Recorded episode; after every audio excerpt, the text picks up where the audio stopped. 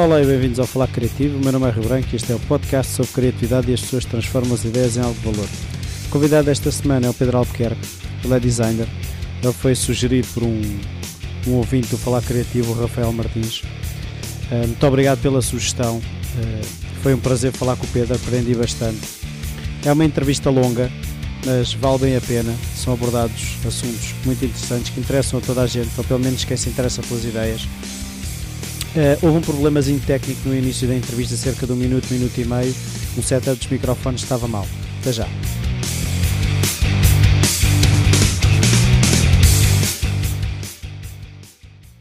Bom dia, Pedro. Obrigado por esta oportunidade de conversarmos aqui um bocado. Bom dia. A primeira pergunta que eu costumo fazer é se na infância a criatividade estava presente, se havia hábitos culturais, artistas na família, um familiar em engenhocas, qualquer coisa desse género.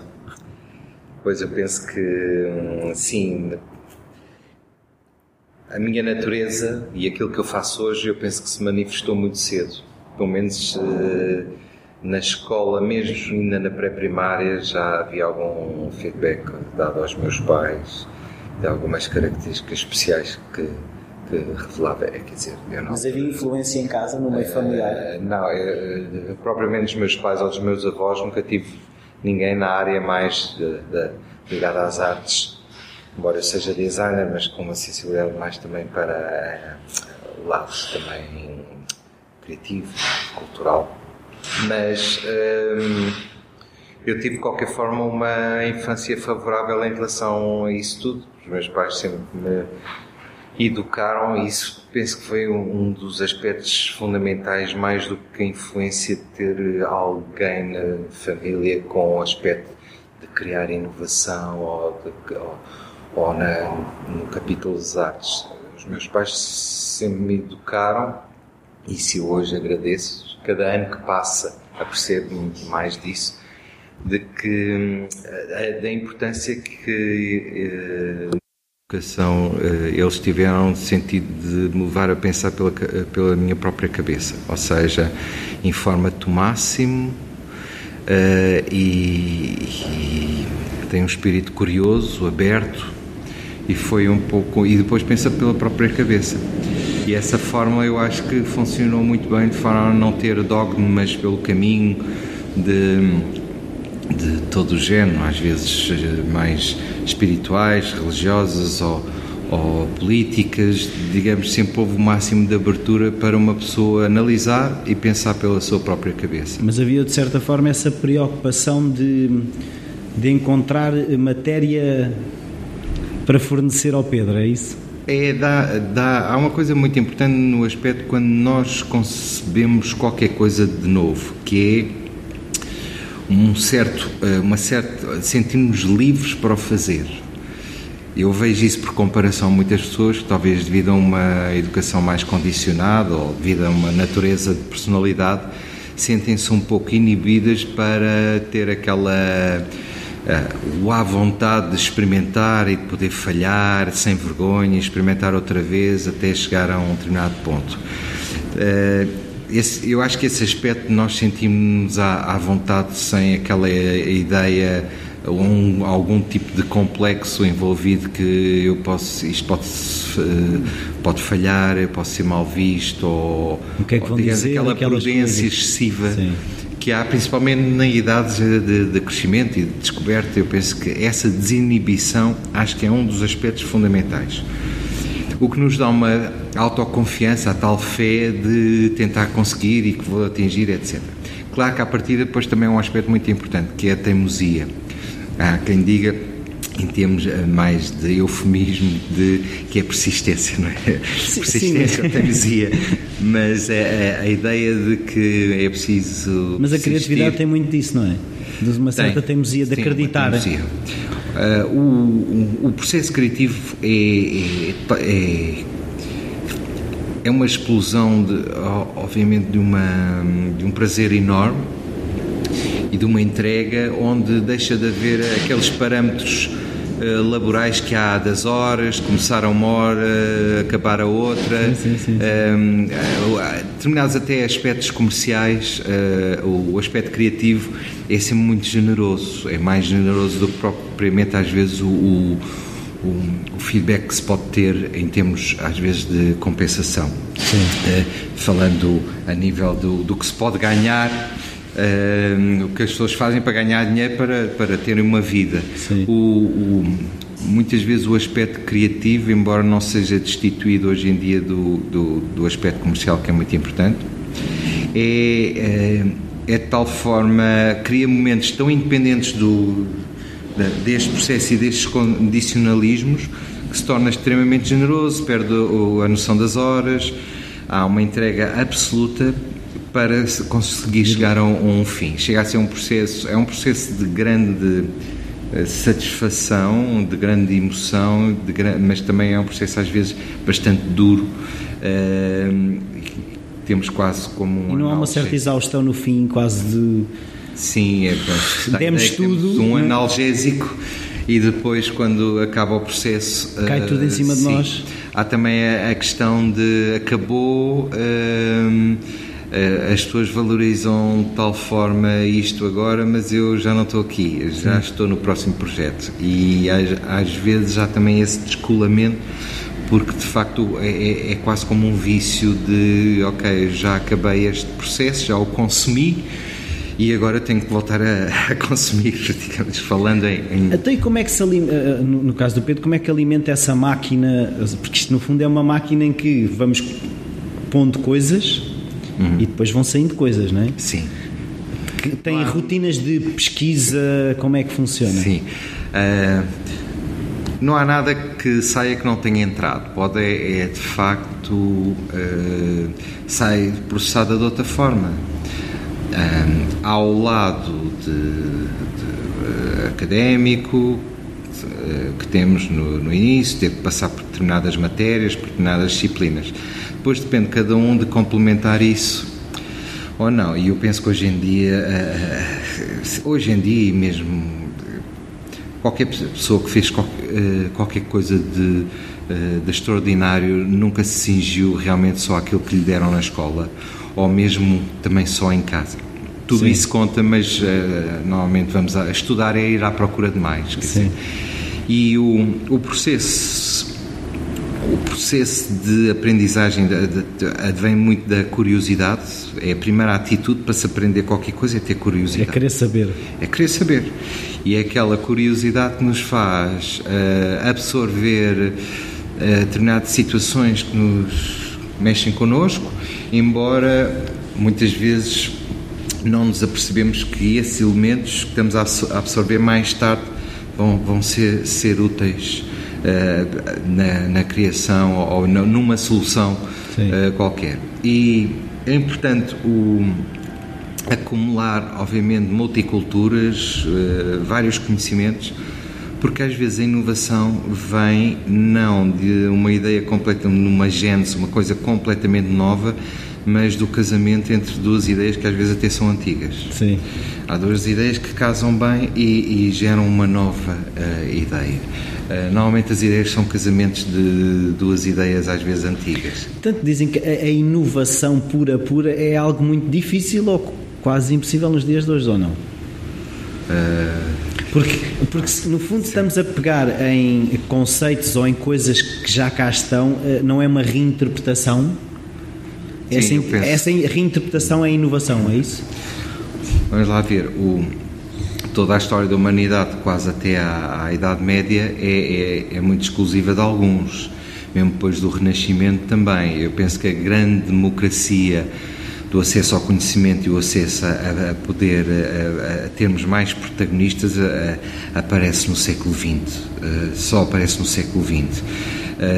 Porque grande parte das pessoas antes não tinha acesso à educação, à informação, ao conhecimento, só alguns iluminados que se tornaram muito famosos porque eram extremamente exclusivos. Sim. Hoje em dia, infelizmente, democratizou-se o acesso ao ensino e o acesso a poder criar coisas e mesmo o acesso a ter iniciativa para criar os, os negócios. Quer dizer, um, ehm, deixámos de parte, embora neste planeta ainda haja muitas situações feudais, situações de poder absoluto, Lobbies, oligarquias, uh, portanto, a plena democracia, mesmo em Portugal e ainda há muitas oligarquias, mas de facto há um acesso muito mais generalizado de, de, de todas as gerações hoje em dia ao conhecimento. E o que é que acontece com isso? Acontece que há muito mais produção de ideias e é natural quando nós temos uma ideia, muitas vezes vamos ao, ao Google Sim. e às vezes já lá está qualquer coisa, se não é igual, é parecido, etc. E de facto é, é, é difícil porque há muitas pessoas a criar já há muitas pessoas a criar e todas as idades. Sim, sim, é porque sim, mesmo a meio de uma profissão há muitas pessoas que estão insatisfeitas com o seu percurso de vida e hoje em dia tem, devido a, a temos o, o network da, da rede, da, da internet, há, há uma possibilidade das pessoas editarem aquilo que criam e de serem descobertas. Sim, e essa sim. é a grande diferença que nós temos em relação a umas décadas atrás em que havia da parte da comunicação um só sentido, ou seja, os grandes mídias, televisão, rádio, as editoras uh, de livros, revistas, etc., uh, eh, programavam para nós. E agora há o duplo sentido. Eram curadores pessoa... também? Exatamente. E hoje em Faz... dia há o duplo sentido, que as pessoas podem editar e, há, há, e com, com esta nova reviravolta que nós estamos a, a, a viver, há muitas pessoas a revelarem-se de, de, todas as idades, com ideias, etc. E há o que há. Aqui o grande desafio é uma ideia muitas vezes requer investimento. Sim. Grande parte das pessoas que têm ideias, normalmente as pessoas que têm ideias não têm dinheiro. E às vezes as pessoas que têm muito dinheiro não têm ideias.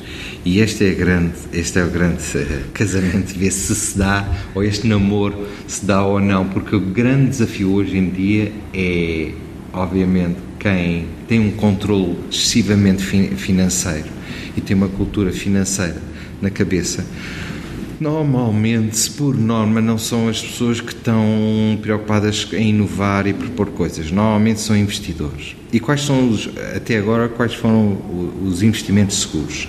Os investimentos seguros são essencialmente uh, uh, obras, obras públicas, é aquilo que os bancos entram de cabeça. Uh, emprestar dinheiro a obras públicas do Estado, construção exploração de base eh, de grande escala, como a energética, etc. E esses são aqueles investimentos que são garantidos.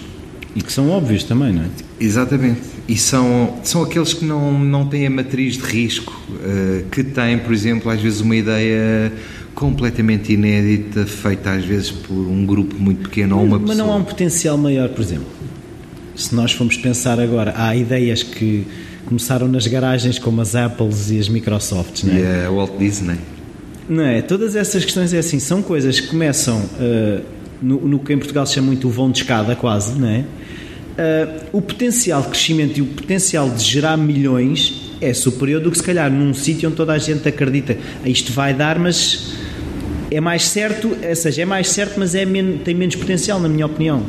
Ou não? Pois, de facto, grande agentes de muitos negócios começaram numa escala pequena. E depois geram. E depois geram um grande hum, volume, são negócios, tornam-se grupos autênticos. Uh, nós vemos de facto uh, McDonald's, uh, Walt Disney, digamos mesmo grandes marcas automóveis numa pequena oficina, como o Ferdinand Porsche uh, ao criar o primeiro Porsche numa oficina, ou seja, são quase protótipos. Uh, na altura não tem a expressão, aparentemente não tem aquela expressão que hoje em dia essas marcas têm. E não e, é de óbvio para os tais investidores, se calhar. E não, não, não se torna óbvio. Às vezes há a sorte de haver um sinal de repente de vendas súbitas, etc. E eles aparecem. Normalmente os investidores tendem a aparecer a meio do caminho. Quando há já, provas, já houve falhas. Há um, percurso, há um percurso já feito, com as tais falhas, com os tais aperfeiçoamentos, mas há, essencialmente começam a haver uh, potencial e começam, uh, devido a determinados indicadores de, de entusiasmo do, de, das pessoas perante uma determinada ideia. E há ideias, de facto, que nos moldam novos estilos de vida de facto, é preciso ter alguma perspicácia e sensibilidade. De facto, é quando eu digo que muitas vezes a, a, cultura, quando é exclusivamente financeira, não consegue perceber a, a cultura que está na gênese das, das ideias que nos transformam a vida. E é esse o eterno, a eterna ligação e desafio que a humanidade tem. É, de facto, é um processo de investimento qualquer ideia necessita às vezes de, de um empurrão, porque os mercados para não... vencer uma inércia exato qualquer. e porque hoje em dia também há, há negócios que têm uma base têm uma base complicada tecnológica para poderem uh, impulsionar e, e, precisam de facto uh, não é por acaso que no Facebook uh, o Zuckerberg já só tem 20 e tal por cento da, do Facebook. E de facto para aquilo crescer como cresceu houve de facto Entraram... muita entrada de capital Aliás, precisava, para o volume que aquilo movimenta, uh, precisava de, de, facto ter muita infraestrutura hoje em dia para, para ser a rede que é. Mas, mas o valor, aquilo que, eu, que é um bocado também é quase aqui a, a minha batalha neste podcast, é assim, o valor está na ideia ou não? O, o verdadeiro valor está na ideia, não, que é uma coisa que eu às vezes que eu penso que é, eh, há muito aquela de, ah, eu até fazia isto, mas não tenho dinheiro. Ah, eu até pois. fazia aquilo, mas é preciso investidores e agora há crise e não... Se o valor está na ideia, eh, a ideia à pequena escala não pode funcionar para depois se tornar uma coisa grande? Nem sempre. Eu penso que o grande valor às vezes está na ideia, mas a prova é que há muitas ideias boas que ao longo da história até ficaram pelo, pelo caminho. Uh, ou seja, nós há, todo, todos os, os benefícios têm por trás uma linha que são vários valores encadeados. Pronto, é a cadeia de valor. E a ideia core, que é de facto aquela a, a, grande ideia, muitas vezes precisa de outros valores e outros empurrões para chegar às pessoas. E, e, depois depende de, de, ideia para ideia. Há ideias tangíveis, depois há as ideias uh, di, digitais. Depois há, há, outro fator aqui que é muito importante, que é uh, há muitas ideias que depois ficam muito desprotegidas e, e, e mal se dá o sucesso, são copiadas. Portanto, a ideia é uma coisa muito intangível e que pode ser. A proteção das ideias é, é muito complicada e principalmente no mundo digital tornou-se muito mais complicado até porque eh, as ideias circulam depois à velocidade da luz na, na, internet. Qualquer ideia que tenha algum sinal de sucesso. Há logo pessoas interessadas em investir interessadas em copiar. Sim. Uh, e, e, de facto a, a, ideia é uma é um processo e, e hoje nós nós temos também ideias artísticas, por exemplo, no, no campo da, da música, em que uh, as ideias, quando passam a, a, ter muito um formato digital, tornam-se muito vulneráveis. Sim. São copiadas, há muita pirataria, etc. E então há a necessidade de tangibilizar a ideia para a conseguir vender. Vejamos no caso da música. Antes os, os, os músicos faziam os, criavam as suas músicas e, e, vendiam através de uma coisa tangível que é o disco. E foi tangível até ao, do vinil, foi até tangível até ao CD. A partir do momento que entramos na era MP3 e com uma rede na internet, eles começaram a ver que todo o seu negócio ia por água abaixo. E, e, se a música continuou a acontecer é porque durante um, uns tempos a tal generosidade criativa permite isto dá-me tanto prazer, mesmo que eu não ganhe a vida com isto, eu, eu, eu, eu preciso de, de criar e, e, fazer música.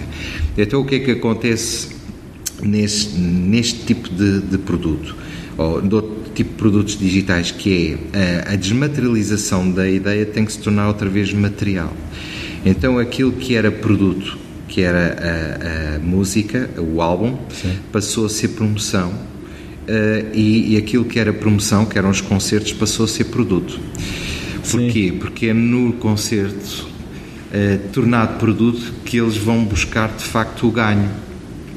E, e o, os CDs, o MP3, não, neste caso o MP3, a música em si é a, a grande promoção.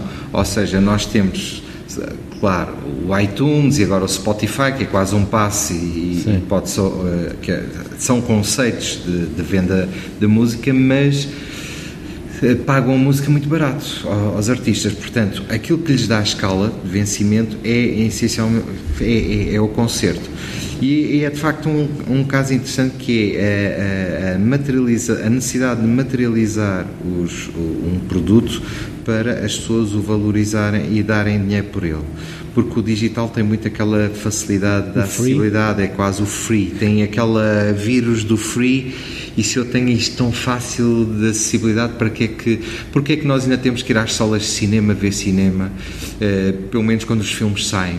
Nas suas estreias, porque de facto há que tangibilizar o momento, ou seja, eles vendem de facto o momento na sala de cinema. Sim, Só nós não temos é uma vem... sala de cinema em casa, quer dizer, haverá pessoas que têm. Tem, temos, mas já uh, vemos os filmes passado um tempo quando eles entram no mercado do, do, do DVD ou entram em VODs uh, ou, ou situações por rede, mas no seu arranque, uh, hoje em dia o cinema precisa ainda das salas de, de cinema.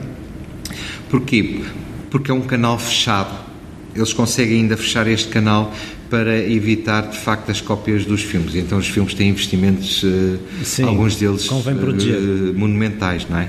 Não, mas por acaso, uma coisa é relativamente à música, o, o facto de ser fácil a tal cópia e a tal divulgação também permitiu a muita gente que se calhar chegava a um público de 5 chegar a um público de 100 mil porque uh, não podemos ver o MP3 e a partilha de fecheiros como uma coisa má. Acabou. Pois. A questão é os envolvidos na música tiveram que reinventar maneiras de ganhar dinheiro. Eh, o caso dos Radiohead que disponibilizavam o, o álbum grátis ou aquilo que as pessoas quisessem pagar e eles quando finalmente puseram a versão produto, versão física à venda, nunca eles venderam se calhar tantos discos. Por isso, eh, eh, a, reinven a reinvenção não, não, não podemos, eh, se calhar. Sim, de facto há outras vantagens pelo caminho, que é de facto poder espalhar muito mais rapidamente uma ideia. Se é grátis. É, exatamente, por isso é que faz sentido em que a música em si tornou-se promoção e os concertos tornaram-se produto. E há aquele lado, e depois há um nicho de mercado que é as pessoas gostam de ter a materialização da música num vinil, e há o culto do vinil, uh, e há, é uma indústria que não, não fechou. e está a crescer. E, está a crescer, tal como o, a indústria do, do Polaroid, embora não seja a, a, companhia original Polaroid, mas há outras empresas que exploram, uh, uh, digamos, um, um, um, o retomar desse processo de revelação que é de facto as pessoas poderem ter a tangibilidade do, do, da fotografia na mão e poderem escrever sobre a fotografia e dar autógrafos. Quase ou... como um cartão de visita, quase. Exatamente, que de facto o, o digital tirou também a materialização da fotografia. Sim. Portanto, há uma grande parte de todo o trabalho uh, artístico que se tornou digital.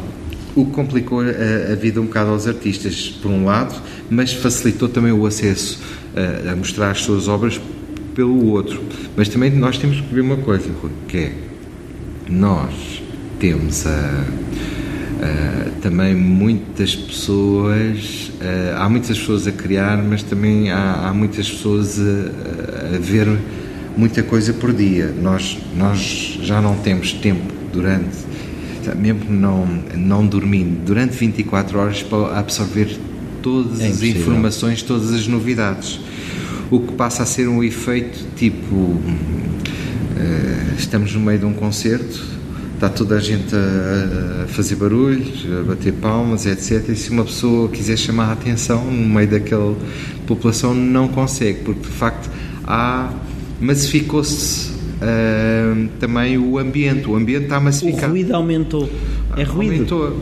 Nós, nós fomos, ao, ao, por exemplo, a, a ver novas bandas, novos artistas à, à internet, em si, nós ficamos sempre com a sensação que só vimos uma poeirazinha de todo uma galáxia. E já agora, como é, como é que o Pedro uh, gera a, a pesquisa que faz e como é que tenta no seu dia a dia arranjar tempo e ao mesmo tempo bloquear eh, de certa forma o, overload de informação porque isso é uma coisa que eu às vezes sinto é começa a abrir tabs no, no, no, na internet e depois às tantas já não, já não consigo ler nada porque é excesso de informação. Como é que o Pedro faz? É um bocado o sistema de pesca com rede.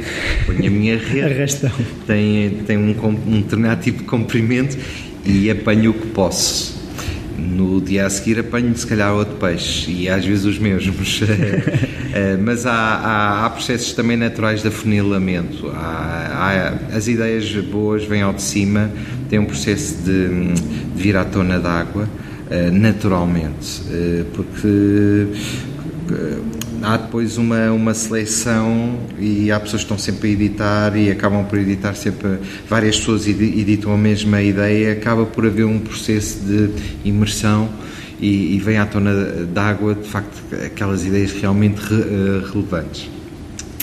E isso também já é uma pré-seleção, porque nós, como é vivemos em network, network o que é que temos? É apanharmos as vantagens também da seleção dos outros. Uhum.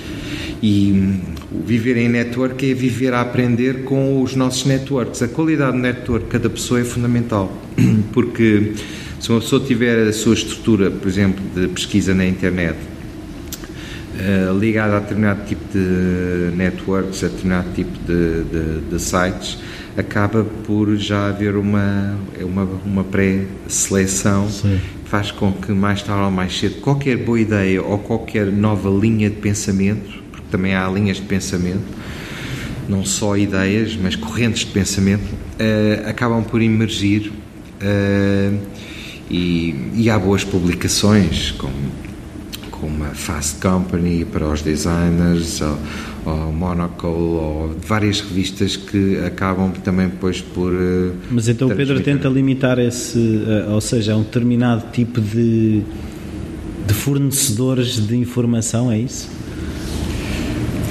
Não digo limitar, mas selecionar. É, sou um bocado seletivo. É pois natural. é isso, para não haver uh, Quando tal overload. que determinado uh, blog ou determinado site ou determinada rede social. Uh, ao fim de um tempo penso que não aprendi muito ali e acabo por eliminar. É uma seleção natural que se faz, Sim. tal como fazemos nos processos de, de, fazemos nas bibliotecas, já fazíamos o mesmo nas bibliotecas, nas companhias temos com as quais temos afinidades. Portanto, é, o processo criativo é um processo seletivo. Também, é assim, uma coisa é ter a mente aberta, Sim.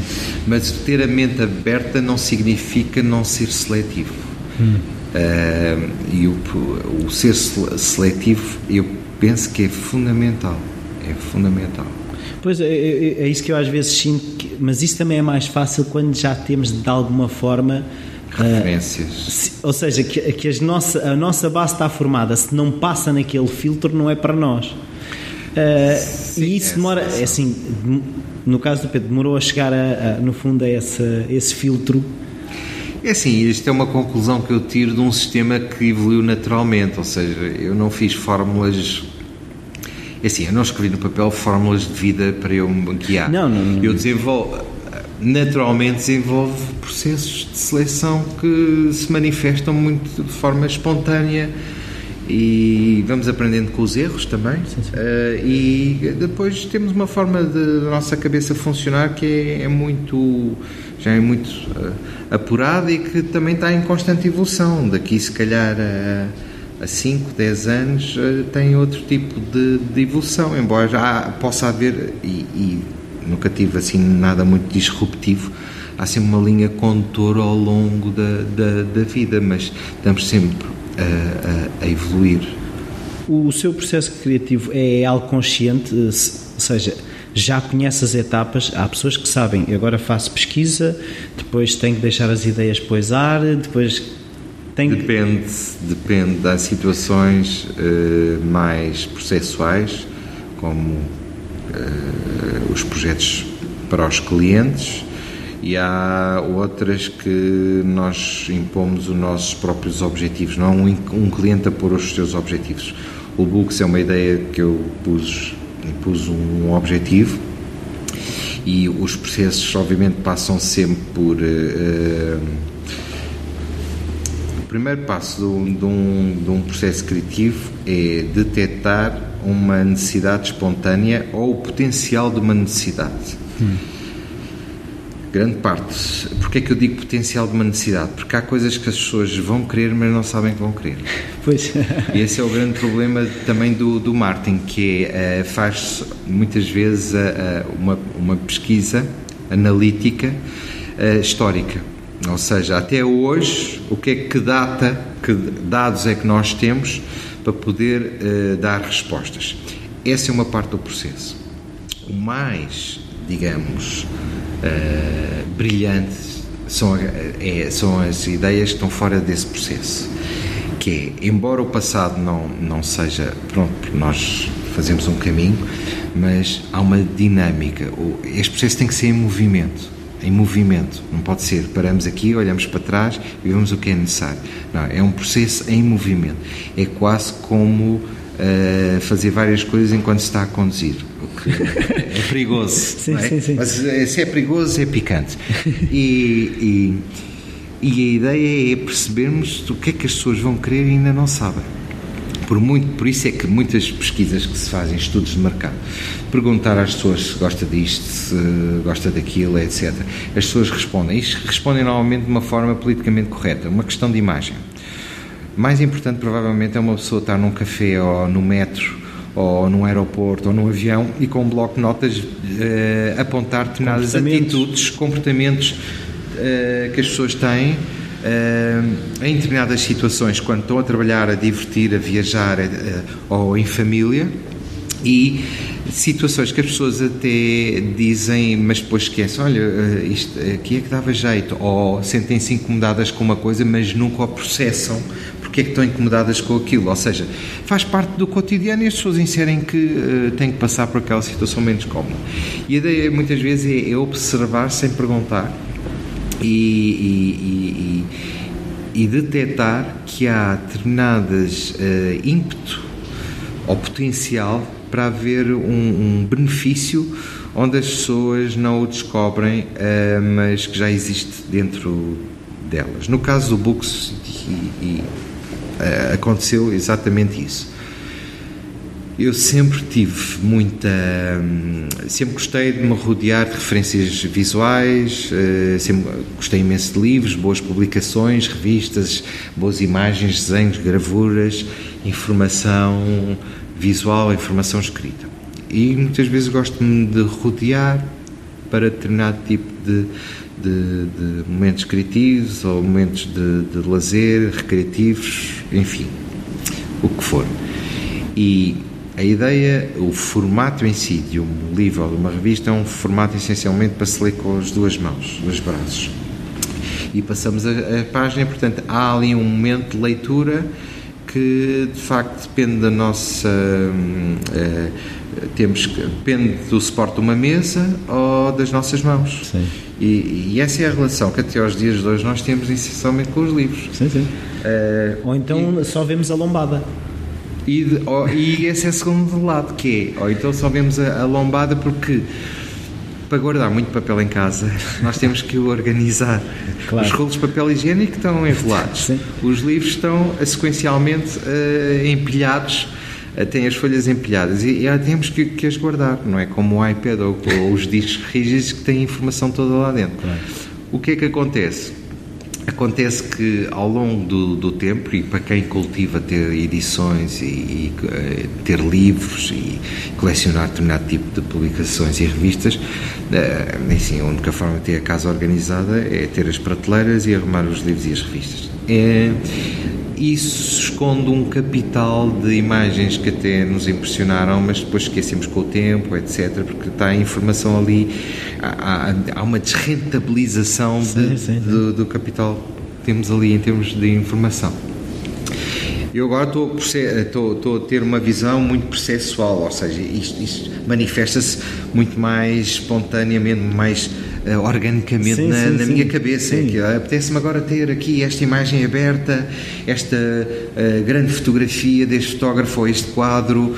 Um, qualquer uh, imagem e quero uh, de facto ter um, um, um, processo para conviver com, com isto de outra forma, uma forma mais organizada. E lembrei-me de, de, de facto, esta é a necessidade, é aqui que depois nós no, é, é uma experiência, desenhamos a experiência e depois é que desenhamos a peça. Eu nunca fui fã de acrílico ou, ou de bolas anti-stress, nem, nem, nunca fui fã especialmente de, de, destes elementos e destas formas.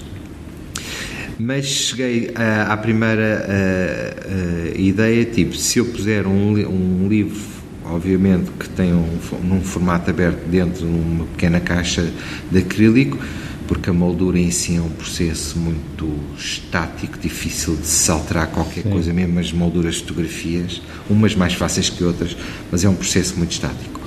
E algo que se possa tirar e pôr dentro de uma caixa, e uma caixa que não seja muito profunda e que seja compatível com grande parte de formatos, livros e revistas. E uh, veio primeiro a caixa de acrílico. Uh, depois, o livro lá dentro fica de qualquer forma, os livros e as revistas ficavam um pouco naquela tendência um pouco encostadas, ou seja, não, em alguns casos fica melhor, outras vezes pior. Havia a necessidade de o empurrar contra a frente para o espalmar, Sim. para ficar a imagem perfeita. E aí andei com. Depois esta ideia acompanha-nos na rua, no nosso cotidiano, no trabalho, não só no trabalho, como né, aos fins de semana, aos dias de semana. E. Uh, pensei em algumas componentes metálicas, em molas, em situações, mas nada me agradou, até porque podiam ser uh, peças que podiam danificar uh, o acrílico. O, e os, os livros, livros, também. Os livros. Uh, e depois lembrei-me de, de, algum dia, passado uns meses só, mais universal, uma coisa mais de. que seria uma bola de espuma até porque se conseguem diferentes tipos de densidade Sim. e de, de pressão. E, e, aquela pressão entalada entre duas paredes estreitas sim, sim. permite entalar o livro e pô-lo de forma não precisa de uma posição, é, ou seja, a forma esférica é, é, dá todos os ângulos, sim, ou seja, não preciso pôr numa determinada uh, ou se põe naquela posição ou não dá, não é? Exatamente, portanto é, é, é total, é total, é os 360 graus infinitos. E esta ideia da elementaridade do retângulo da bola pareceu-me aí, aqui sim, parece que tem um produto. E a possibilidade de entalá-lo Uh, e pressionar a, a um livro ou uma revista de páginas abertas e per permitiu-lhe elevá-lo dentro de um espaço de, de, de, caixa, aí vi que de facto tinha qualquer coisa de muito desafiante. E isso foi demorado desde a percepção de eu tenho que estar a agarrar o livro com as mãos até é chegar é, é, ao books. As ideias nascem sempre de, daquele, de um ímpeto para resolver, de uma experiência que queremos ter. É aquela ideia tipo, eu quero ter esta experiência. Agora, eu tive-me a borrifar se era um produto digital, se era um produto uh, tangível, uh, seria, tive-me um pouco a borrifar para isso. Assim, eu tenho uma necessidade e vou buscar as técnicas, os materiais. Uh, que sejam necessárias para cumprir essa experiência. Uh, foi um pouco como o inventor da, da Polaroid. Já falei há pouco, o Edwin Land, foi o pai da, da Polaroid, teve um dia uma ideia que é o seguinte: eu quero tirar uma fotografia e quero vê-la já. Numa altura onde o processo de revelação é, é, é Através dos Ia-se uma festa, tirava-se fotografias e depois, passado uma semana, uh, punha-se a revelar, passado uns dias, íamos buscar a revelação e depois víamos se ficava bem ou não, etc. E, e, e, tínhamos duas experiências: a experiência de tirar a fotografia e a experiência de, ver a, de, de ver a fotografia que era desfasada no tempo. O que é que ele fez? Fez uma experiência num só momento, que é eu tiro e vejo já. Mais tarde o digital apanhou esse caminho, mas ele desenhou isto na sua cabeça. E as pessoas já sentiu esta necessidade, porque é uma curiosidade que as pessoas processam, mas não de forma totalmente consciente. Nem sabem como podiam resolver o facto de, numa altura, ter uma cama fotográfica que ao mesmo tempo tem impressora e poder ser portátil, é de facto um grande desafio. Mas ele começou com esse desafio e só a partir desse desafio é que se faz o caminho todo para trás, envolvendo engenheiros, técnicos, to todas as pessoas, porque quando ele teve esta ideia, não havia a certeza de, de a conseguir com sucesso. Uh, nem havia muitas uh, ideias formadas como é que se conseguia revelar uma coisa que demorava uma dias, semana. uma semana. E, mas o que é um facto é que uh, há, há, depois o, o, ele tem a grande ideia, mas depois tem que haver outras ideias tecnológicas, portanto, para alimentar essa ideia. Quando se falava há bocado da, da ideia, ah, a grande ideia é ou, e conta, mas o que é um facto é que depois A depende de outras implementação, ideias. Claro, claro, claro. E o que é um facto é que ele conseguiu, através de- do- dos engenheiros, chegar. Mas não se fala nos nomes dos engenheiros, não é? Não, não. Mas é- aqui realmente o grande aspecto importante é a, a peça nasce de desenhar um momento, não de desenhar a peça. Ok. Ele desenhou um momento, ou seja, eu estou na festa, tiro a fotografia e, e distribuo logo pelos amigos, toda a gente se ri à volta da fotografia. Ou estou com, com a família, tiro fotografias às crianças e mostro-lhes logo. Ou seja, ele, ele disse: Isto é o que é o necessário, isto é o que eu quero. Agora, como chegar lá, Pois. vamos então eh, Vou-me ter que abraçar um processo e queimar etapas e vencer desafios até chegar à experiência. Obviamente dá um formato final de máquina, dá um conjunto de materiais, dá um conjunto de tecnologias para corresponder a essa experiência. Mas o verdadeiro design não é o design de uma peça, é o design do momento. Aí é que está o, o, o design. Pois, tanto que é, é assim, hum, eu no, no site andei a ver e descobri lá o Designing Product, em que tem lá uma frase, no século XX desenhámos produtos, no século XXI desenhamos experiências de vida. Hum, Nem mais, é isto que eu tive a retratar. mas houve outra também que, me- que me deixou curioso, foi, no século XX foi marcado pela realização profissional, no século XXI é marcado pela realização pessoal. A questão que eu, que eu também queria perceber e aproveitar eh, o- estar aqui com o Pedro, que é eu gostava de perceber se foram as marcas que se tornaram, ah, por exemplo, escala humana, ou foram as pessoas que. Também há muita ideia das pessoas agora serem marcas. Onde é que, onde é que nós estamos, afinal?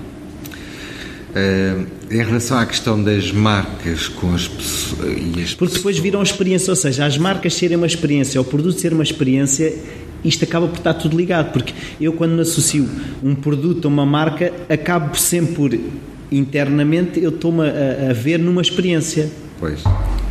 Eu, meu- a minha opinião é que hum, esta questão das marcas e das pessoas, das pessoas serem marcas eh, e as pessoas proporcionarem experiências, a todo tipo de experiências a- a- aos amigos, à família, a desconhecidos, as pessoas precisam de ajuda, etc. as pessoas proporcionam experiências, geram benefícios. E neste caso eu tenho uma opinião, fo- foram as marcas que copiaram as pessoas e não as pessoas que copiaram as marcas. Quando se fala que uma pessoa é uma marca, é uma marca porque, é assim, é uma forma um bocado tecnocrática de falar das pessoas, eu sei. As pessoas são entidades muito mais emocionais, espirituais, etc. Não, não são marcas, digamos, no seu sentido limitado da, da, da palavra. Mas são personalidades com carisma.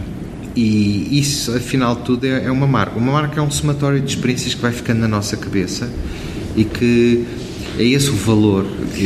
Vamos supor que desde o leite que eu bebo ao, a um serviço que eu tenho no, de, de voo ao, a um restaurante que eu vou, ou seja, eu, eu tenho experiências proporcionadas. Se são boas, eu repito. E ao fim não tenho, tenho, tenho um, um, um acumular dessas experiências relacionadas com um estabelecimento, um serviço, um produto. E esse produto é uma marca.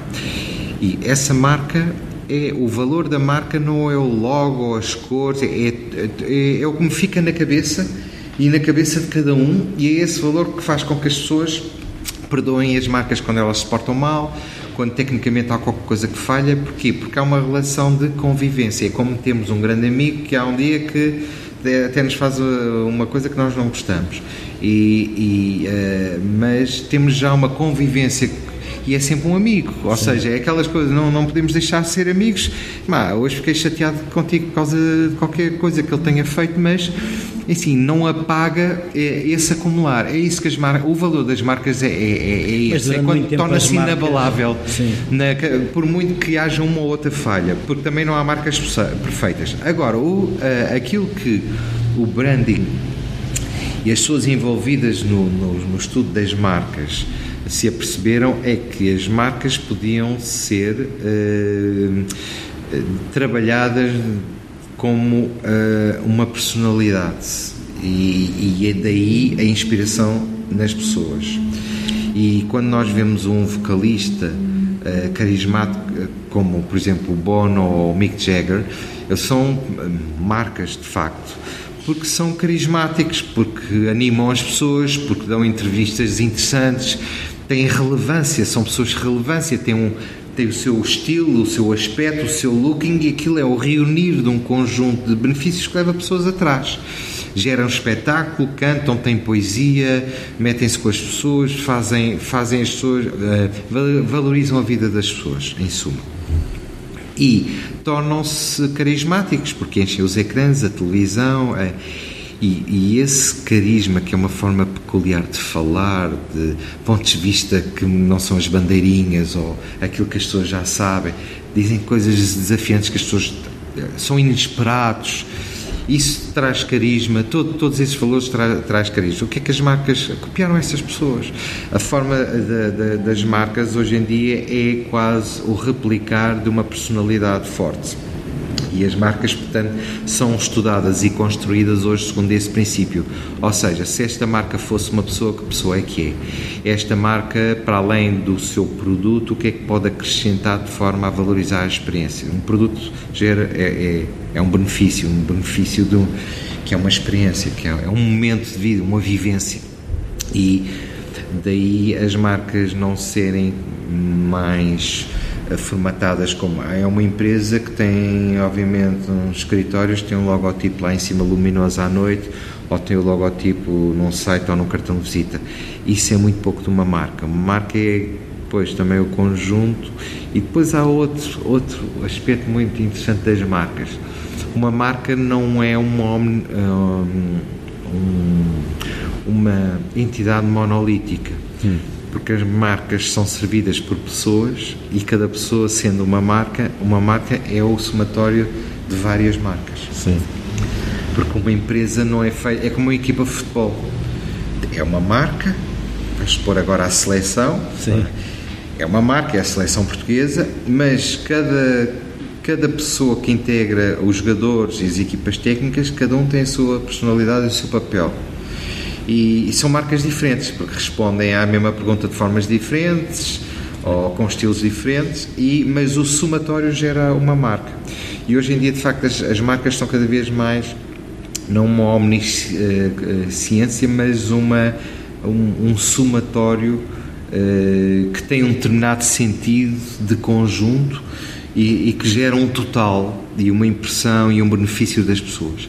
Mas muitas vezes as grandes marcas são somatórias de muitas marcas individuais, a começar por todos os trabalhadores e as pessoas, as pessoas contribuem para essa marca.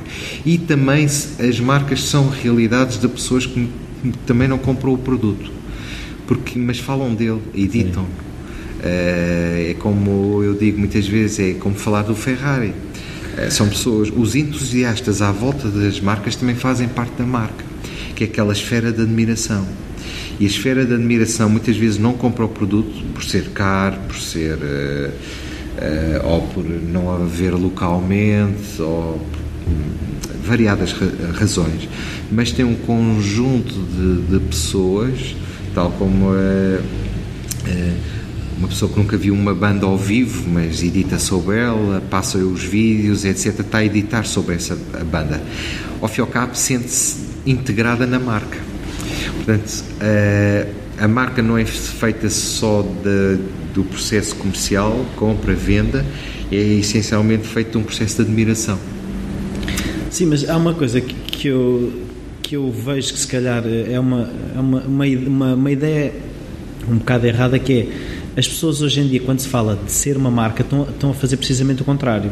Estão a tentar um, replicar o que as marcas eram, ou seja, as pessoas têm que ter um plano de marketing, a forma como os amigos uh, a veem, ou seja, uh, não, não estará um bocado trocado, ou seja, as marcas estão a tentar ser como as pessoas e as pessoas estão a tentar ser como as marcas, não está ao contrário? Porque eh, quando eu vejo na televisão ou na internet falar, ah, cada pessoa tem que ser uma marca, tem que ter uma maneira como, como se expõe, como se mostra. Isso tem a ver com um grande problema que acontece, também acontece com as marcas, que é a, eh, a, a marca quer ser a toda a força uma coisa que espontaneamente não é e que acontece com muitas pessoas. Tornam-se más marcas, tornam-se marcas de ilusão. Sim. Ou seja, e até porque não tem cultura interna para construir isso. Há um lado das marcas que nós não conseguimos uh, projetar, que é a espontaneidade natural de uma marca para ser bom numa coisa. Tal como uma pessoa que tem uma, tem uma aptidão natural para ser bom numa coisa, muito bom ou excepcional, fora de ser. Há pessoas que, por gostarem muito dessa coisa, não quer dizer que consigam ser essa coisa. Uma coisa é gostar, outra coisa é ser. E esse desfazamento entre aquilo que eu quero, que eu gostava de ser, mas que espontaneamente não consigo chegar lá, nem com muito conhecimento, nem com todas as teorias. Eu posso fazer um esforço e aproximar-me, mas não sou um, um, não, é natural. Não é natural. Ninguém Vai consegue ser falso. O Ronaldo. É, e pronto, eu dou um bocado este extremo. E acontece muitas vezes uh, marcas, ao, ao lado, e eu trabalho muito com, com clientes e, e muito tempo também tive iludido que conseguia perfeitamente construir e propor uh, um, uma nova realidade de marca para uma empresa, uh, mas com o tempo fui aprendendo que é um processo difícil, é um processo que não, não é imediato e às vezes é impossível. Porquê? Porque toda a cultura da empresa, todas as pessoas que integram na, espontaneamente não chegam lá. Há um trabalho que tem que ser espontâneo, não é técnico, é de espontaneidade, vem de dentro. Vem de dentro, espontaneamente.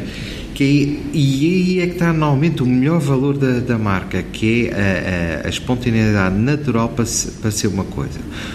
É mais realista, a meu ver, quando então se trabalha uma marca, é tentar perceber quais são as forças e aquelas energias que espontaneamente conseguem chegar a um resultado e trabalhar para esse resultado. E não um resultado modelo que muitas vezes o vem nos livros, seria... ou por exemplo, ou copia ou inspirado em alguém mas sim ver o que realmente espontaneamente consegue se puxar para cima e que às vezes há ali filtros e barreiras e, e muitas vezes a construção de uma marca é tirar determinados filtros e barreiras e, e reestruturar de forma a essa força espontânea que já existe dentro da empresa gera um resultado. E é a forma natural de chegar a esse resultado, às vezes, que nós temos que identificar onde é que essa empresa, essa cultura, essa organização pode chegar que é quase vocacional, é quase. É, é um trabalho que até é necessário para Portugal como um todo, como um país, não digo como uma marca, embora se, fale muito da marca eu, Portugal. Mas, mas, eu acho que mas é, para onde é que, onde é que nós, espontaneamente, nós portugueses podemos ser bons e podemos ser um caso único no mundo, ou seja, não ser melhor nem pior, somos aquilo e, e aquilo não é mais lado nenhum do mundo. E é esse... acho que durante muito tempo se tentou ser uh, outra Alemanha ou outra França ou outra coisa qualquer ou outro clichê do passado, Sim. ou seja, hum, há há uma cultura. É uma há, questão de identidade, um, não é? Um, é, é, uma, é, é, procurar a verdadeira identidade, não uma, uma identidade artificial. Sim. E, e há, eu acredito que há no seu todo, no, no nosso todo, sem. E, e, temos muita coisa, muita riqueza cá dentro, a esse nível humano. Uh, que nos permite, se calhar, identificarmos a tal identidade, eh, que é uma vocação em que nós, a fazermos isto, somos os melhores somos do mundo. os melhores do mundo ou somos únicos no mundo, ninguém consegue fazer, ser ou fazer como nós uh, somos. Ou seja, é isso é que nos pode trazer relevância ao mundo. Mas isso não tem a ver com um bocado uh, uma certa permeabilidade em termos de quase de, caráter de Portugal como um todo? Porque eh, nós, toda a gente diz que somos hospitaleiros, ou seja, de certa forma nós não estamos sempre a absorver o que vem dos outros e isso dificulta-nos a tal criação de uma identidade completamente nossa, não sei. Há, muita, há muitos estudos sobre isso, quer dizer, uh, falar sobre uma identidade de Portugal era não uma entrevista, mas, sem uma enciclopédia. Não, mas uh, é, é, sempre um tema muito interessante autoanalisarmos, até porque pronto, embora sejamos um país muito pequeno, eh, em termos geográficos, somos um país enorme em termos marítimos e temos regiões aqui demarcadas e cada região tem também a sua própria identidade. Podíamos quase, uh, se calhar, trabalhar em vez de uma identidade de Portugal, uma identidade de cada cidade. Que verdadeira identidade é a cidade de Lisboa ou do Porto? Uh, como é que será uma semana vivida no Porto uh, a trabalhar ou a passear e uma semana vivida em Lisboa a passear alguém. E começar por aí e ver como é que as pessoas são, se ajudam muito, se não ajudam, se não são generosas, se não são generosas, tentam falar, adaptar-se.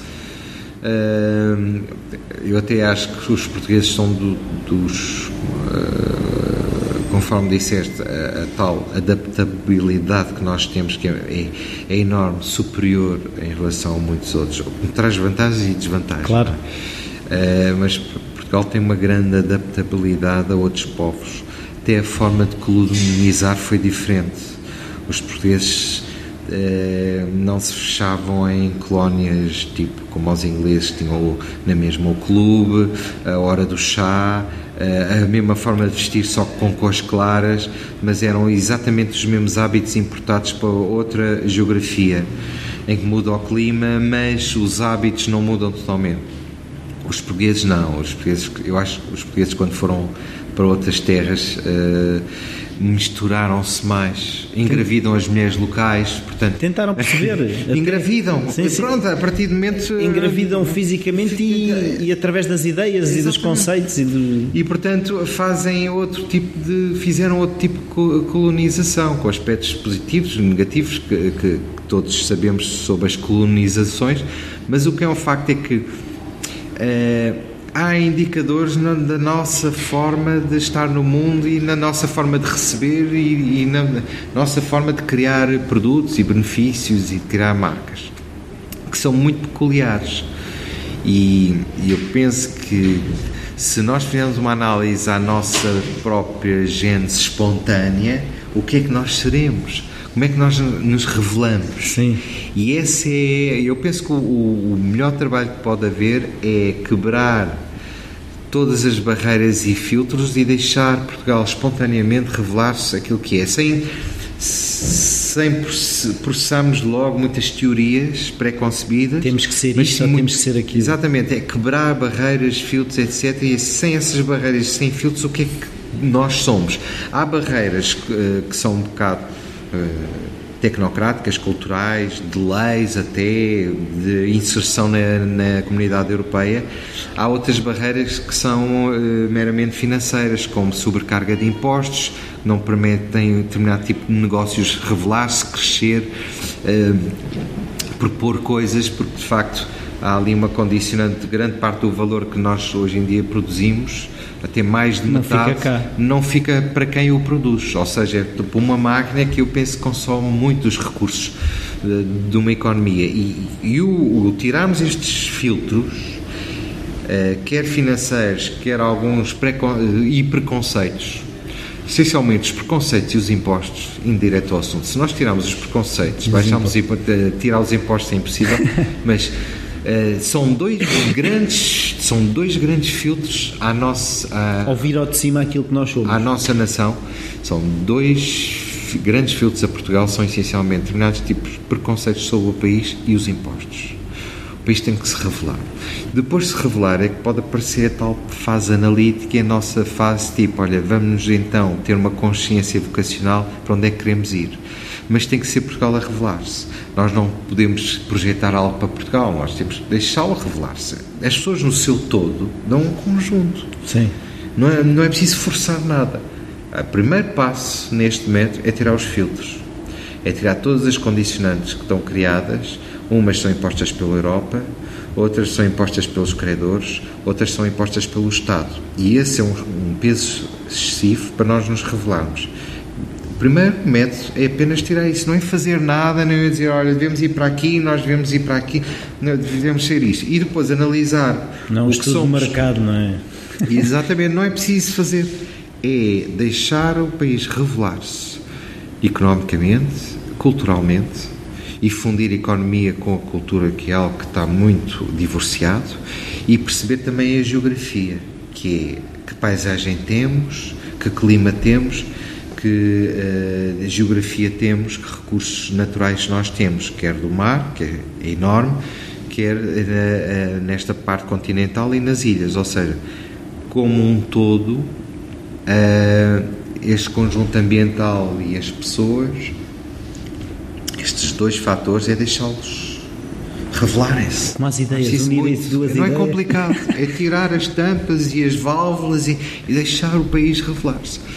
Nós vivemos, é um, corremos é o risco de estarmos durante muitos anos condicionados financeiramente, com muita, muitos impostos, muita sobrecarga, muitos condiciona, muita pouca soberania, uh, porque estamos muito enquadrados num esquema europeu. Sim. E eu não sou eurocético, mas sou a favor de uma Europa diversa. Sim. E onde, de certa forma, todos contam à sua maneira, todos se podem revelar à sua maneira. E não sou a favor de leis transversais, não sou. Sou a favor, de, obviamente, de, de controle para evitar de, desastres destes, em que nos vão condicionar durante muito tempo. Nós temos gerações a querer fazer coisas e a revelar-se, mas não passam do protótipo. Sim. Em todos os níveis. Uh, não passam do protótipo. E de facto, uma economia só se revela quando passar do protótipo. Mesmo com o Books, tive uma parte de protótipo. Se não passasse o protótipo, não, isto não era nada. Nunca ia ter retorno. Era uma também. ideia engraçada para um, um conjunto de amigos.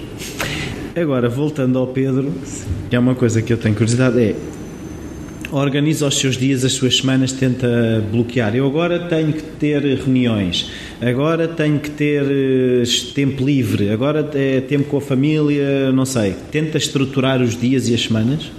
Sim, tem que ter alguma estrutura. Tenho uma agenda. Uh, Mas já existem blocos definidos? O meu. O, sim, eu não tenho assim, digamos Acho as semanas pequenas, às vezes muito compridas, quando quer descansar. Não, mas estrutura minimamente.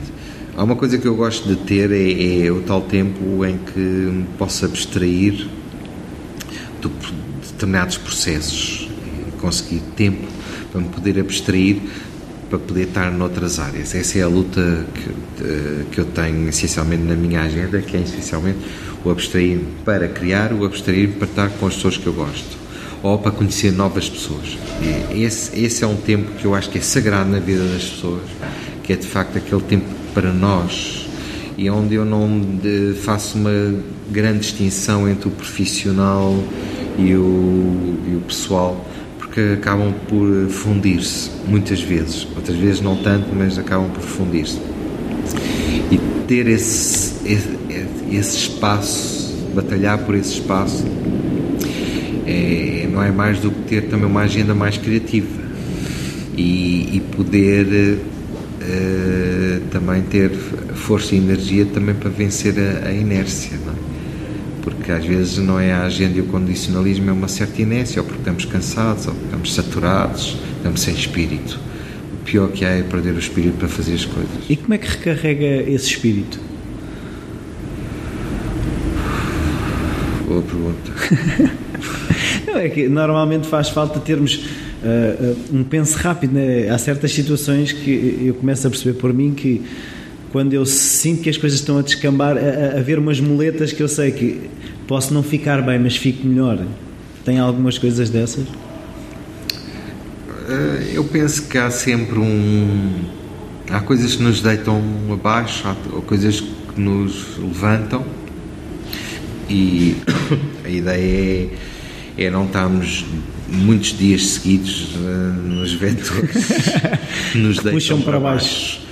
É tentarmos, é, porque assim, há dentro de nós aquela. Eh, há dias que temos mais esperança, mais fé, mais vontade de fazer as coisas e aí é, é impulsionar. Portanto, eu acho que existe naturalmente, pelo menos em mim, eu sinto que existem de facto dias que estou com muito mais predisposição e outros com menos predisposição. É, mas não é uma coisa que eu controlo, acontece. Eu tento é aproveitar a boleia dos dias mais uh, favoráveis. Então não, não tenta forçar os dias uh, menos bons. Os dias menos bons às vezes. Porque há é aqueles é, dias em que sabemos que temos que fazer, mas lá está, a energia que nós sabemos que vai dar o valor à coisa não está lá. Força, não força. Eu, eu, não sou supersticioso, mas tenho, tenho quase mas o pai dela dá uma análise supersticiosa sobre, sobre estas coisas. Há dias em que uh, talvez isto seja um efeito psicológico, mas há dias que tudo corre mal. E, e eu tendo a acreditar que tudo o que eu possa fazer neste dia, Não mesmo vai- que vai, não, não, vai correr mal. A ideia é tentar, eh, digamos, eh, Aceitar. atenuar, atenuar ao máximo, digamos, os danos de um dia que corre mal. Mas há dias que corre, corre tudo mal, uma pessoa percebe-se logo, olha, isto correu mal logo de manhã, correu mal no, no trânsito, está a correr mal naquele telefonema que recebi, está a correr mal... naquele- Ou seja, há dias que parece que têm, eh, as forças estão todas negativas e há outros dias que parece que tudo corre bem e até de forma inesperada. E eu às vezes tendo a. Isto não tem lógica nenhuma pensar assim. Mas confesso que às vezes eh, digo, olha, este dia é para esquecer, isto vai ser assim até ao fim do dia. O Mas vale aprender a viver com ele.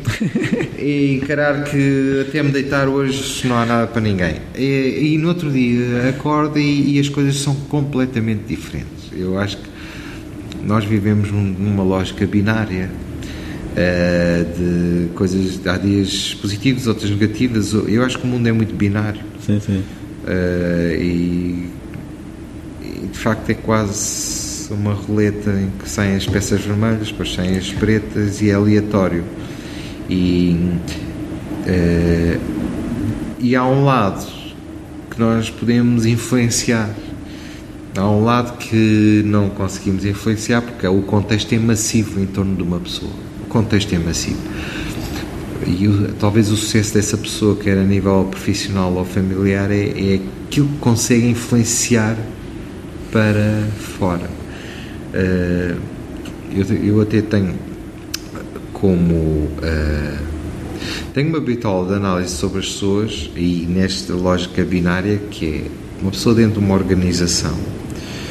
eh, se formos ver o historial pessoas que, por exemplo, dentro de uma organização ascendem a cargos ou a cargos de liderança e que muitas vezes começam por um serviço mais modesto ou não tão importante. Eh, a ideia é ver na nossa balança, todos nós temos uma balança de o quão somos influenciados e o quão influenciamos. E, e essa balança, eh, muitas vezes, quando só somos influenciados, eh, eu tenho como lógica, não, não tenho tese nenhuma sobre isso, tenho como lógica que as pessoas mantêm-se mais ou menos no, no mesmo nível ou, ou não, não ascendem tanto. As pessoas que têm a balança para influenciar são aquelas que ascendem mais. De qualquer forma, há aqui um equilíbrio que é nós temos sempre que ser influenciados, não podemos só influenciar. Há pessoas que têm a balança completamente desequilibrada, só querem influenciar, não, nunca se deixam influenciar. Essas pessoas até às vezes chegam rapidamente à liderança, tornam-se líderes porque influenciam muito tudo à volta e têm convicções muito fortes mas não, não se deixam influenciar e muitas vezes isso gera tipo uma ascensão efêmera, porque depois também caem redondas. Dando o exemplo do Steve Jobs. Steve Jobs é- era de facto influenciava, influenciou o mundo, influenciava toda a gente, toda a gente à volta de um grande poder de persuasão com as suas ideias e convicções. E nunca dependeu até de nenhum curso, nem nenhum de formação para o fazer, ou seja, nunca, nunca mostrou um CV na vida, ou seja, mas ascendeu onde ascendeu. Mas ah, ao mesmo tempo era uma pessoa que procurava muitas influências. E é, é, é de facto essa, o poder de influenciar tem que ser de qualquer forma uh, esta balança entre o quão influenciamos e o, e, e o quão somos influenciados é aquilo que as pessoas podem de certa forma uh, gerir na vida. Há, entre irmãos, por exemplo, Sim. famílias grandes, há sempre aqueles irmãos que têm iniciativa para as coisas e levam os outros atrás, ou pelas suas opini opiniões, ou pela iniciativa de jogar, ou ir aqui, ou lá, propor coisas e influenciar os outros com as suas ideias. E, uh, e esse é um, um aspecto que, de qualquer forma, há pessoas. Há, é necessário ver as pessoas que vão atrás porque também essas dão corpo às ideias e aquelas que vão um bocado à frente, porque uh, se o mundo fosse só só de líderes e criativos, não havia massa motora para construir nada. Mas, mas, a questão é que eu, aquilo que eu sinto hoje em dia é que nós podemos ser influenciador num círculo e influenciado no outro. Também. E, e, podemos até arranjar o equilíbrio em eu estou a ser influenciado de um lado e estou influenciado do outro, não tem que ser no mesmo Em tom de piada é assim, aqueles homens que têm uma grande companhia e que eles influenciam uma bruta empresa, um grupo económico e em casa são influenciados pela mulher, claro. é, pelos filhos. Sim, sim, sim, é, é muito isso. O é. próprio Mourinho, que é um líder nato, diz que em casa que o cão manda mais que ele. Pois. Por isso eu acho que é, é. por aí. Não, e é, é, essa inteligência de por quem somos influenciados e quem influenciamos, e eu acho que também. Uh, uh, também tem muito a ver com as marcas, porque as marcas também vão buscar as suas próprias influências os próprios, uh, quando estudamos no nossos cursos, há pessoas que nos influenciam muito. Nós próprios influenciamos alguns colegas e também há colegas que nos influenciam, e, e uh, mas são dois fluxos que, nesta estrutura binária que Sim. falei, são dois fluxos binários que é um ciclo, o que é que eu influencio, como é que eu sou influenciado. E acho que podemos provavelmente gerir a nossa qualidade de vida e aquilo que nós podemos ser através de, deste conceito muito simples. Tá. Muito obrigado por este bocado, Pedro. Obrigado, Foi um prazer falar consigo. Obrigado. obrigado. Aí estão outra vez. Uh, espero que tenham gostado. Eu gostei. E espero que isso tenha passado na entrevista. Se calhar até houve algumas, uh, sei lá, alguns atropelos aquilo que o Pedro estava a dizer Uh, se calhar precisamente estava entusiasmado com a conversa, estava a gostar do que estávamos a falar. Uh, gostaria de falar várias coisas. Uma delas é que eu fiz um post no site que é um inquérito uh, às pessoas que ouvem o Falar Criativo. Quero perceber um bocadinho quem é que são as pessoas que me ouvem e o que é que lhes interessa. Outra coisa foi um, o Falar Criativo tem custos, eu não tenho qualquer tipo de patrocínio e criei um o equivalente a um chapéu onde vocês podem tirar umas moedas. No site agora está lá um botão vocês podem doar o que quiserem. É por isso, se quiserem e puderem uh, dar uma ajuda ao Falar Criativo, será muito bem-vinda e a qual eu agradeço bastante. Qualquer dúvida, sugestão, o e-mail rui.falarcreativo.com está sempre disponível. Passem pelo site falarcreativo.com, também lá tem espaço para deixar comentários um sítio onde também podem deixar comentários é na página do Facebook, é fácil de encontrar. Uh, partilhem com os vossos amigos se acham que isto lhes pode interessar. É uma grande ajuda. Se puderem passar pelo iTunes, deixar as avaliações e as críticas, é um meio que podem também ajudar o Falar Criativo. Por isso, até para a semana com mais uma entrevista.